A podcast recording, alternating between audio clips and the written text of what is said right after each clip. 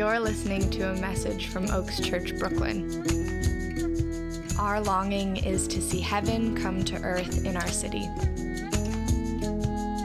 For more information on our church and community, please visit oaksbk.church.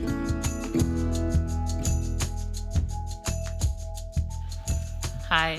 Um, for those that don't know me, I'm Leah. I actually lead Alpha, so that announcement, if anyone's interested, come find me. Um, our teaching text today is Ephesians 4 25 to 32. Therefore, each of you must put all falsehood and speak truthfully to your neighbor, for we are all members of one body. In your anger, do not sin. Do not let the sun go down while you are angry, and do not let the devil have a foothold. Anyone who has been stealing must steal no longer, but must work, doing something useful with their own hands, that they may have something to share with those in need. Do not let any unwholesome talk come out of the mouths, but only what is helpful for building up according for their needs, that it may benefit those who listen. Dang, amen to that. And do not grieve the Holy Spirit of God, with whom you are sealed for the day of the redemption. Get rid of all bitterness, rage, and anger, brawling and slander, along with every form of malice. Be kind and compassionate to one another, forgiving each other, just as in Jesus Christ, or yeah, Christ God forgave you. This is the word of the Lord. Good morning, church. Uh, there is a place I have to start off with today, which is an acknowledgement that seven years ago I stood in a place kind of like this, next to that lady over there, and uh, said to death do us part. To be honest, she's probably divorced me a hundred times in her head but she's married me 101, so we just got to stay one ahead, you know? One ahead and we're good. Um, it's been a wild week now that we have this kid around our lives are totally different from those carefree people who got to like sleep in and, you know, go to brunch and stuff like that. Uh, and so earlier this week, I was, it hit me uh, on Tuesday, and I was like, I didn't buy a gift. I don't know what to do. Um, but I was too busy to go buy one. And so by the time I remembered again, it was Thursday, so it was definitely too late. Uh, but then I had a thought, and, we're, and, and, it's like Thursday, like at night in bed. And, uh, and then I had a thought that came to me, and I was like, oh, wait, do, do we buy gifts? I don't know if I've ever bought an anniversary gift. And so I like roll over, like, hey, love, you gotta think of a way, how, what's a smooth way to ask this question? I was like, I don't know. So I just went for it. I was like, remind me. Uh, I was like, so. I'm kidding old guys. Uh, do we, did you buy me an anniversary gift? Do we do gifts? She's like, no. Like,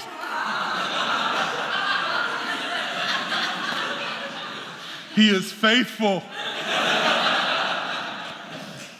Uh, and I remember, yeah, of course we don't buy gifts because we decided when we first got married, you're like, you know what? What we really value is like experiences. So instead of like you buy me a gift and I buy you a gift, what if we just like took that money and did something like together? We just treated ourselves to a, a shared experience that often surrounds food because we love to eat um, delicious things. So we are going to dinner tonight. I'm very excited about it. Um, but that's what you would call like a, a family rule, if you will. Uh, and a family rule, you have a family rule, like your family had rules. Uh, and when I say rule, I don't quite mean it in the sense of like, you know, hey, this is what you have to do or you violate the law. I mean, a rule in a sense of that this is a way that you lived and your family operated due to a value that you hold, right? So it was the implicit and explicit ways to be in your family. Say it another way family rules are the things that we do to be the people that we are. Right? I'm curious, anybody, real quick, got a family rule from their household? Or no shoes on the bed.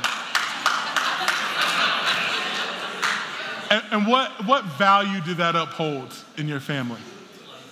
Cleanliness. Amen. We have a similar rule. No, no street clothes in the bed. We're still trying to enforce it though. So, anybody else? Anybody else got a family rule? No swearing. No swearing. And what was that? What was that value upholding?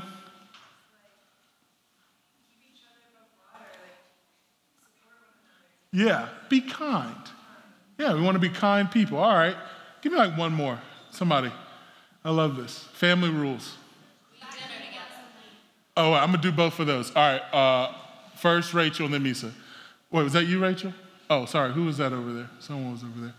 All right, Misa, you go then. Go ahead. We eat dinner together. You eat dinner together. And why do you eat dinner? What values that uphold? Sure that we always have time when we come together as a family. Yeah, that's great. I love it. We also had uh, yes, sir, and no, sir. I feel a little weird because James doesn't have that, and I don't know if I'm failing. Uh, but there was this value that we should respect our elders. So you get the concept family rules. Now, today we're wrapping up our series Conspiratio, and we are been focusing on unity the last five weeks, but that's within a larger framework of this giving ourselves this year, as the Lord has shown us, to prayer and reconciliation. So, under that banner of reconciliation, we've been asking the question what does it mean for us to be a unified people? And so we've gone to Ephesians 4 because it really is this long discourse on unity. I'm not going to recap the last five weeks, but I would encourage you to go back and listen to those teachings to understand how we got here today. But for the interest of time, I'm going to keep moving. But I do want to say this where we're going today is that Paul now is bringing all these discourses on unity together by giving us some family rules. I've told you that unity is important right? And I've walked you through all the, the ins and outs of why and how. But now, today, what does it mean then for us to live this out? Let's pull some skin on this thing. And so, Paul starts to give us these lists of family rules. And so, what I want to do for us today is simple. I just want us to go through these rules. There's six of them. And as we go through them, I want to encourage you to, to turn your attention and to turn your thoughts and ask yourself, what what would come if we started to live this way? What would this community look like, and what would be the implications if these were to be the rules that we adopted? With that said, let me pray for us, and then we're going to dive in. Holy Spirit, I am under no pretense uh, that these people need to hear anything from me. But I am under full conviction that unless you speak to us today through me, we will waste our time. so, Holy Spirit, would you come now? Would you open our hearts? Would you use the meditations of my heart and the words of my lips to bring us into full unity with each other and with you, the Son, and the Father, we pray. Amen. All right, so let's dive in. We're going to start right here in verse 25, where Paul kicks off this first rule where he says, Therefore, each of you must put off falsehood and speak truthfully to your neighbor, for we are all members of one body. The rule is simply this talk it out. Talk it out. Paul is speaking to this early church, and I think this is very poignant that he, he is starting in this rule because so much of the of the of the, the the problems that we see even today in our own relationships don't they always boil down to communication? As a child i used to get so angry watching sitcoms because all of the problems in each episode was hinged on someone not just being like i didn't really mean that or this is i'm just like if you would just talk like this we would have this would be five minutes. But we got to sell ads you know? Uh, so Paul is saying, don't settle for a false peace. He tells them to speak the truth to one another. And the speaking the truth means a lot of different things, right? The speaking the truth means, tell me if I've got spinach in my teeth, right? Would you speak the truth one another? And at times confronting one another. Maybe speaking the truth looks like you've stepped on my toe, you have hurt me. So I'm not gonna hold it in and give you that side eye, but I'm to let you know that there's been an offense and an opportunity for restoration. Maybe speaking the truth means I'm sorry. I dropped the ball. How do we speak the truth? Now, this can be hard because some of us love this rule too much. You're like, I actually got a couple of truths I've been meaning to get off of my chest. And if that's you, I, I don't want to burst your bubble, but I do want to make it clear that Paul is not calling us to start being truth tellers. You know what I mean? He's not telling us to, to take this as, a, as, a, as an opportunity to give our opinion and to cut down those around us, to start sticking out our chests and reminding everyone how they have fallen short. No, because, see, when Paul is talking, remember, he is talking to a predominantly former Jewish congregation. And so for them, the, the, the words of the, of the Torah and the prophets are radiating in their minds. And so he is using the words of Zechariah, who says in chapter 8, verse 16, These are the things that you should do. This is the Lord speaking. Speak the truth to one another. Render in your gates judgments that are true and make for peace. Render in your gates judgments that are true, but there's that functional part of the beginning make for peace. So, am I telling the truth to be right? Am I telling the truth to denigrate? Or am I telling the truth that peace may reign? There's one thing I want to point out. In Zechariah, it says, speak the truth to one another. And in our verse in Ephesians, if you're reading the NIV, it also says, speak the truth to one another. But that's really a, a, a, a a translator's decision to, to, I think, more accurately reflect that callback. But if we were to actually look at what the, what the actual is saying in the Greek there, Paul actually says, speak the truth with one another. With one another. He makes a slight change to the Zechariah passage with one another, which is, which is a small nuance, but it's, but it's highly, highly uh, effective. And it actually, what it's calling us to then is I'm not talking at you, I'm talking with you. I'm not telling the truth to you, I am uncovering the truth alongside you. It pulls us into communion because, again, this is about unity. And so our truth is to elevate the bonds of peace, peace by us conversing with one another. I wish I could say more, but I would point you to uh, John 4 to see what happens when Jesus just tells someone the truth and peace. It changes a whole community. But let's keep moving to the second, the second rule, this family rule that Paul calls the family of God to. Verse 26, Paul says, In your anger, do not sin. Do not let the sun go down while you are still angry, and do not give the devil a foothold. Now, again, Paul is making a callback that all of his intended audience would have immediately got. He's referring to Psalm 4 and 4, which says, Tremble and do not sin. When you are on your bed, search your hearts and be silent. Now, the context of that psalm is, is this conversation between God and the psalmist. And, and there's this, the psalmist is in distress, right? And he's asking the Lord to not be silent. Don't be silent to me, God, when I call out to you. And God is responding back to him, you know, hey, I want you to, I want you to trust me. Don't let the sun go down in your anger or while you're, you're troubled. Don't, don't, don't be uh, too disturbed, but to come back and to rest in me. Uh, Psalm 4 ends with this it says, uh, it says, lost my There we go. It says, In peace I will lie down and sleep, for you alone, Lord, make me dwell in safety.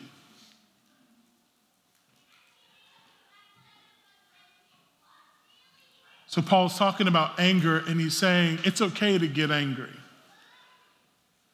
Thank goodness. Some of y'all,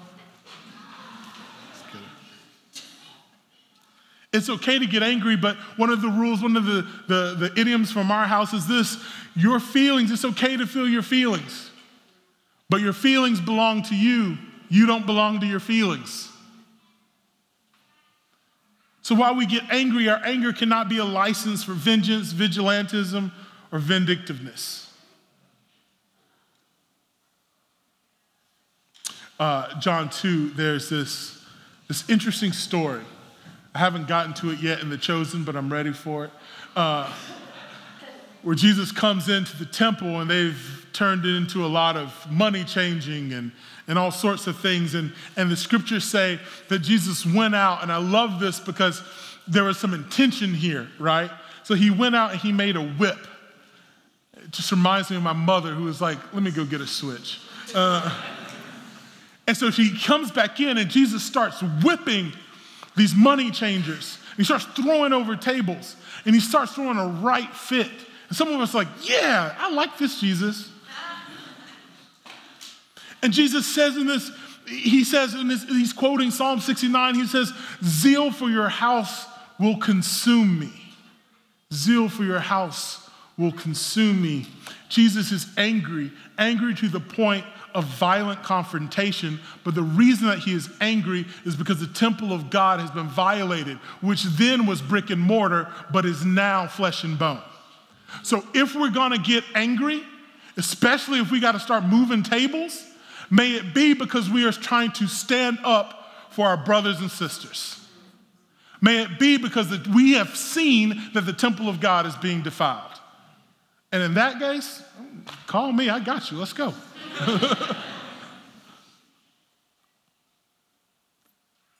Walk it out. If we're going to try to be a unified church, as I think it's happening among us, we're starting to look around. And as you look around this room, it's becoming more and more apparent that we can't possibly all see and love the same Jesus because we're just so different. Well, that was a myth anyway. You don't know the Jesus that I know. You know parts of him. And there, Jesus, there's a Jesus that you've seen and walked with that I have no clue about, which is why I need you. But it may confront me because I didn't think he could do that. And I didn't think he would go there. And I didn't think he could, he could forbear. So that can make me a little nervous. And then you can do things because our cultures are different that could make me angry. And what am I going to do then? It's okay to be offended, it's okay to be angry, but are we going to walk it out, seeking the peace? May our anger be for the zeal of the Lord's house, which again is sitting next to us. Paul keeps going this list of family rules. Verse 28, he says, Anyone who has been stealing must steal no longer, but must work. Do something useful with their own hands, that they may have something to share with those in need.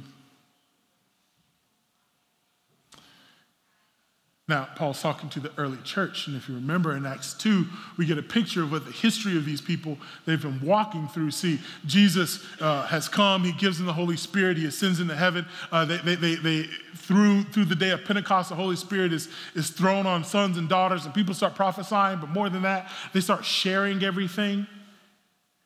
I mean, in ways that would make us feel really uncomfortable. We're talking about radical redistribution of wealth.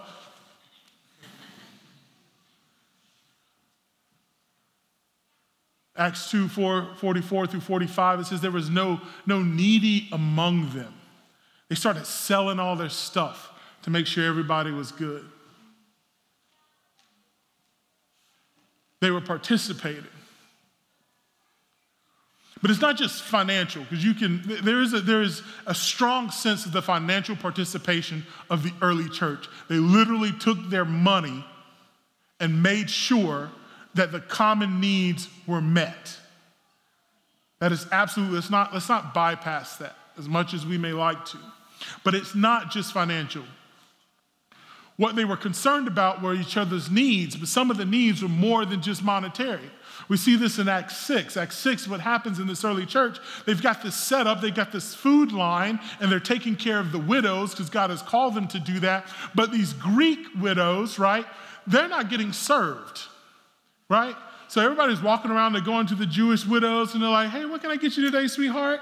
You need some, let me go get you a plate, you know? And then they're walking by these Greek tables and they're sitting going, can I get some service here? And so rumbles start to happen. And so what do the, what do the apostles do? What do the 12 do? Well, they come and they say, listen, this is a problem, but our gifts are best used over here in the teaching and the understanding of the Word of God for the people. So I need you to go get some people that are qualified, that are full of wisdom in the Spirit, and let them go serve those tables. The reason I point this out is because we're talking about needs. It's not just about your money, but it's about you taking stock of what is in your hands. Again, I'll take you back to the verse, what Paul says. Don't steal, work, but do something useful with their own hands. How has God uniquely empowered your hands to meet the needs of this community? It may not be in dollars and cents, it may be in presence. There's so many lonely people coming in here. What does it look like to sit beside them? Because I got the capacity. I've made room in my schedule that I can go get a meal with someone who needs it. Maybe it's devoting yourself. You, you are rich in prayer and faith, and you're really good at listening. So maybe it's being on call to be a listening ear for someone.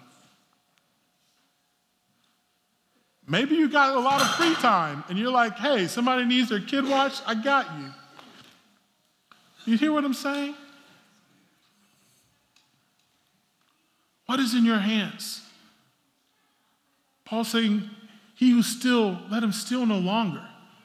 If I'm a part of this unified church, then I can't just come and get my little Sunday three songs and a, and a teaching and walk out the door and I'll see y'all next week. But it also means that I see what's in my hands, and maybe what's in my hands right now is the ability to kind of just like, oh, I need to like rest, I need to be here, I need to receive, but I'm coming, I'm gonna be able to give at some point, right? So what I don't want you to hear is like, you've been here, get to get to doing something, right? You gotta see what's in your hands. And then you just do that. But do it with a seriousness, seeing it as, as dutifully a part of the, of the kingdom of God. I just love, I got to keep moving, but I just want to hit this point. Acts 6, I just love it. It says that they go get these men, they're to start serving the tables, and the apostles gather them and they bless them and anoint them. And you think, like, man, you could be tempted to say, y'all just serving table. Y'all just out there, like, putting down plates. And yet, the early church treat this as if it was one of the most important things that anyone could do in the body because it was. So maybe it's Brian back there clicking slides so you can see. And it blesses us just as much as me sitting here. Let's keep moving. How we doing? You good? You with? All right, let's keep going. Family rules. All right, I like this next one. 29. Do not let any unwholesome talk come out of your mouths, but only what is helpful for building up others according to their needs that may benefit those who listen. Essentially, the rule is this build up Build each other up. That word unwholesome there, the Greek is sapros, which means worthless or useless.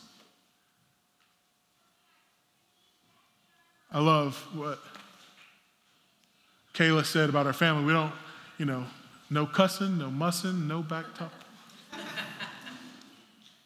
Where we're using our words to edify.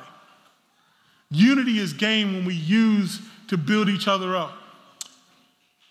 I want you to catch something here in this, in this phrase here in 29. He says, build others up according to their needs. This is, this is a very functional implication here, according to their means. Uh, I love the way the, the Francis Foulkes Ephesians commentary says this. It, it says that a, a better translation of, of this Greek phrase there would be words suitable for the occasion. Build each other up with words suitable for the occasion. What this means is what Paul is not calling us to to walk around being speaking platitudes. This isn't about you are highly favored and deeply loved. You know, it's true, but you're like, great, but I just lost my job, appreciate it. What Paul is saying that we're going to use these words to uplift a person where they are so our words meet what the person's needs are which means I have to attune and actually listen to what you're saying. And then I'm listening with the ears of the Lord. And I'm relaying the words of edification that He has for you. This is something deeper than platitudes.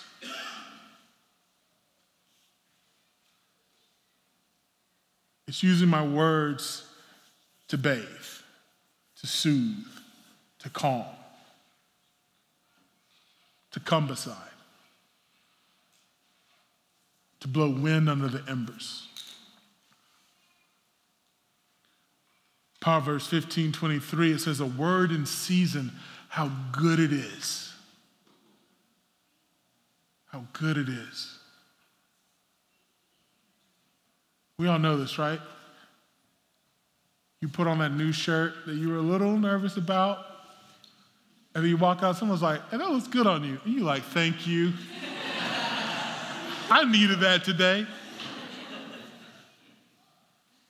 A word in season, how good it is. Family, the family of God builds each other up. We're almost there. Here we're going to take a little bit of a turn, right? Because up until now, we've got all these rules. And the thing about rules, again, this isn't about some letter of the law, but it is about the spirit of the law being used in and through us for us.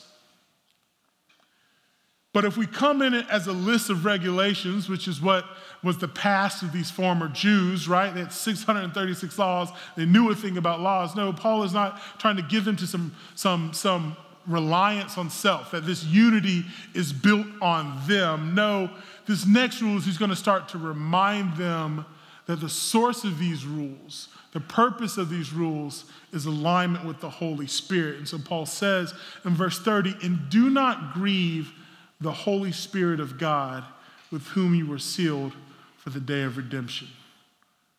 There's a family rule I would say it was to look up. Look up.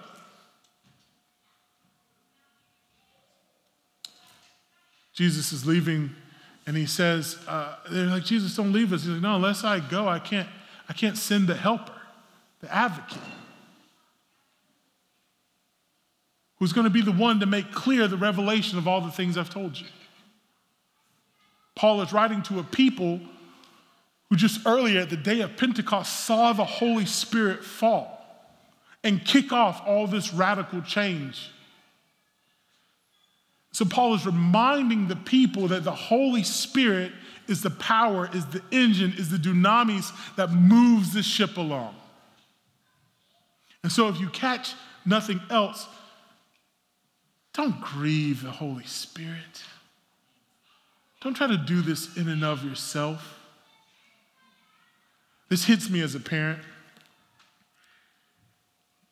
because I, I, understand this kind of sense of like when your child tries to do something, like my son's trying to like, you know, he, he one of our family rules, when you're done eating, you clean up.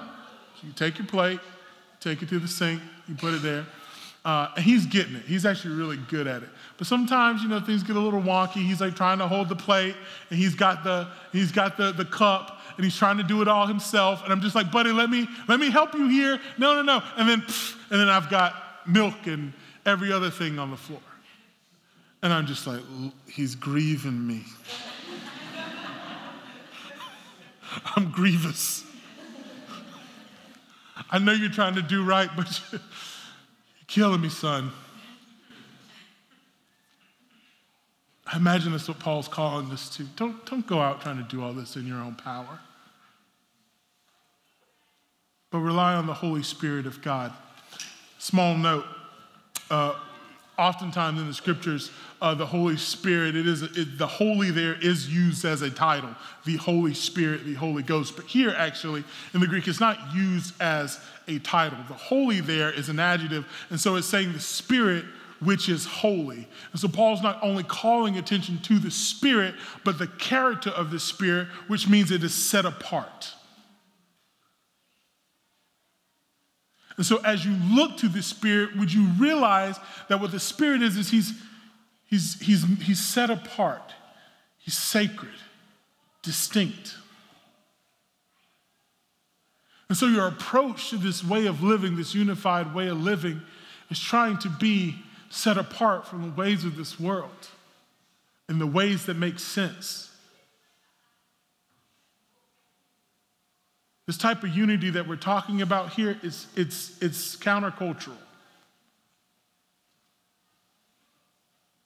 It's the kind of thing that would make someone walk in here and go, Where are all these people in here together? What's something must be for free.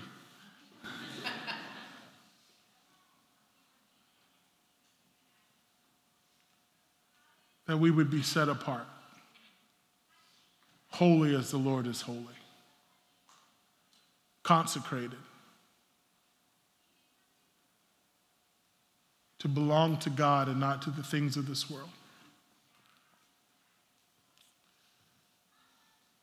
This is the last rule, and then we're going to wrap it up.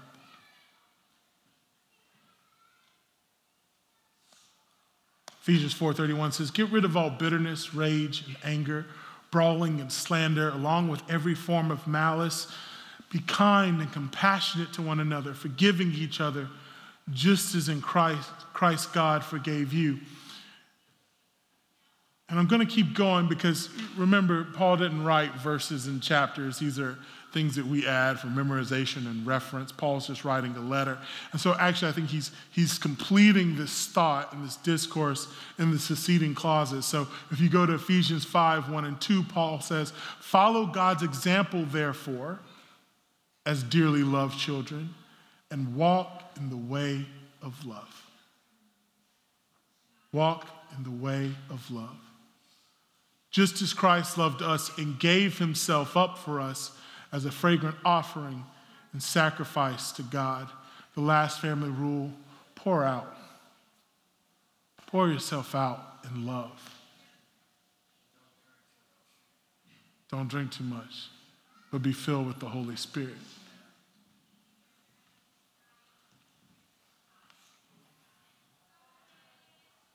If you get nothing else, Paul ends this discourse on how we should live what does it mean to be unified? If you can't remember to not be angry, if you can't remember to talk it out, if you can't remember to participate, then just adopt this walk in the way of love. Because all these things fall under love. And if you don't know what that means, then look to Jesus.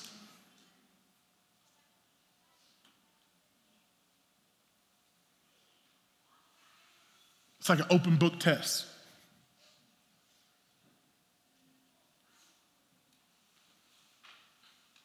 But what does it look like in Jesus? Romans 5, verses 8 and 11 says this But God demonstrates his own love for us in this while we were still sinners, Christ died for us.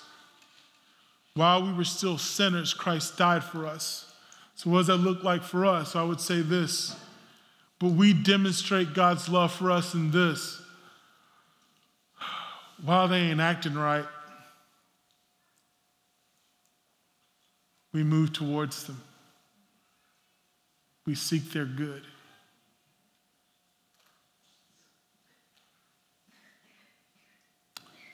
It's not dependent upon you. I can't be unified our unity can't just exist on wanting to be unified or it being easy to be unified. I've been married seven years today. Let me tell you, this ain't because we've woken up however many days it's been and was like, you're mine. This is so easy. There are times where we've had to get it out of the mud. Where I'm like, you just don't get it. And yet I'm not going anywhere. You have deeply wounded and hurt me. I'm not going anywhere. I told my wife, you can leave me if you want. That's fine. Just know I'm coming with you.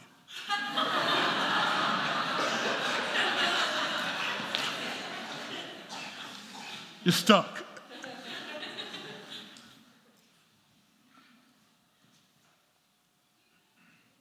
But it goes on.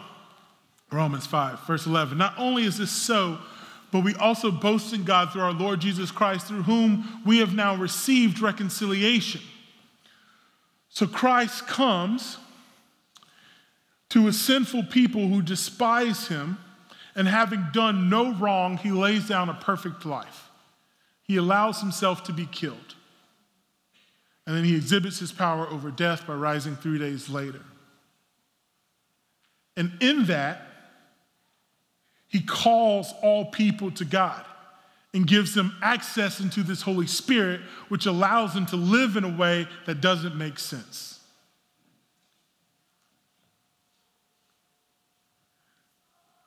There is this there was this reconciliation because again the scriptures when it talks about reconciliation as we talked about in our lion and lamb series the, the scriptures don't talk about reconciliation me to you and you to me no it talks about all things to god and this is so important because sometimes sometimes the person that hurt you they're not going to help you get right you know they're never going to apologize or maybe what you've done they're never going to they're never to stop holding it over your head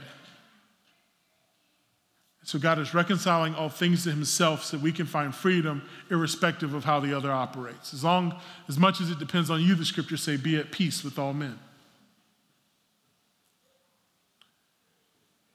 So then we receive 2 Corinthians 5:17. Therefore, if anyone is in Christ, the new creation has come. The old is gone, the new is here.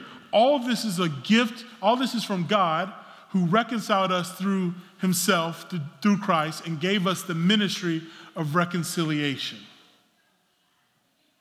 So he showed us the way. If you, if you forget it all, know this that we serve a God that while we hated him, he died for us. And if he could die, then what can I do for my brother or my sister? That is the position of our hearts. That we would be a people that die for one another. I'll die in my finances for you.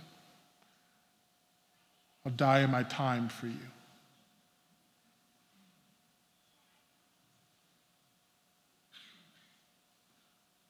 I'll die in my presence, my proximity. I'll give it all up. The beautiful thing is, is I'm doing it for Lindsay, and Lindsay's doing it for Katie, and Katie's doing it for Mackenzie. Everybody gets taken care of. So the band's going to come, and we're going to we're going to start moving towards the invitation. But as we wrap up this series, Conspiratio, People of the Spirit, if we're going to have the type of unity that Jesus is inviting us to, it will require us to put aside a life ruled by our desires and self interest, and instead require us to give ourselves to one another. So the invitation is simply this Are you willing? Are you willing? That is the question. Time and again, Jesus says, weigh the cost. This is where we're going as a community. I think the Spirit is moving us further and further into it. So if this sounds all too much for you, I get it. No harm, no foul. But if you're going to call this, these people home, if you're going to be a part of this family, then it's going to require a commitment to walk in the way of love.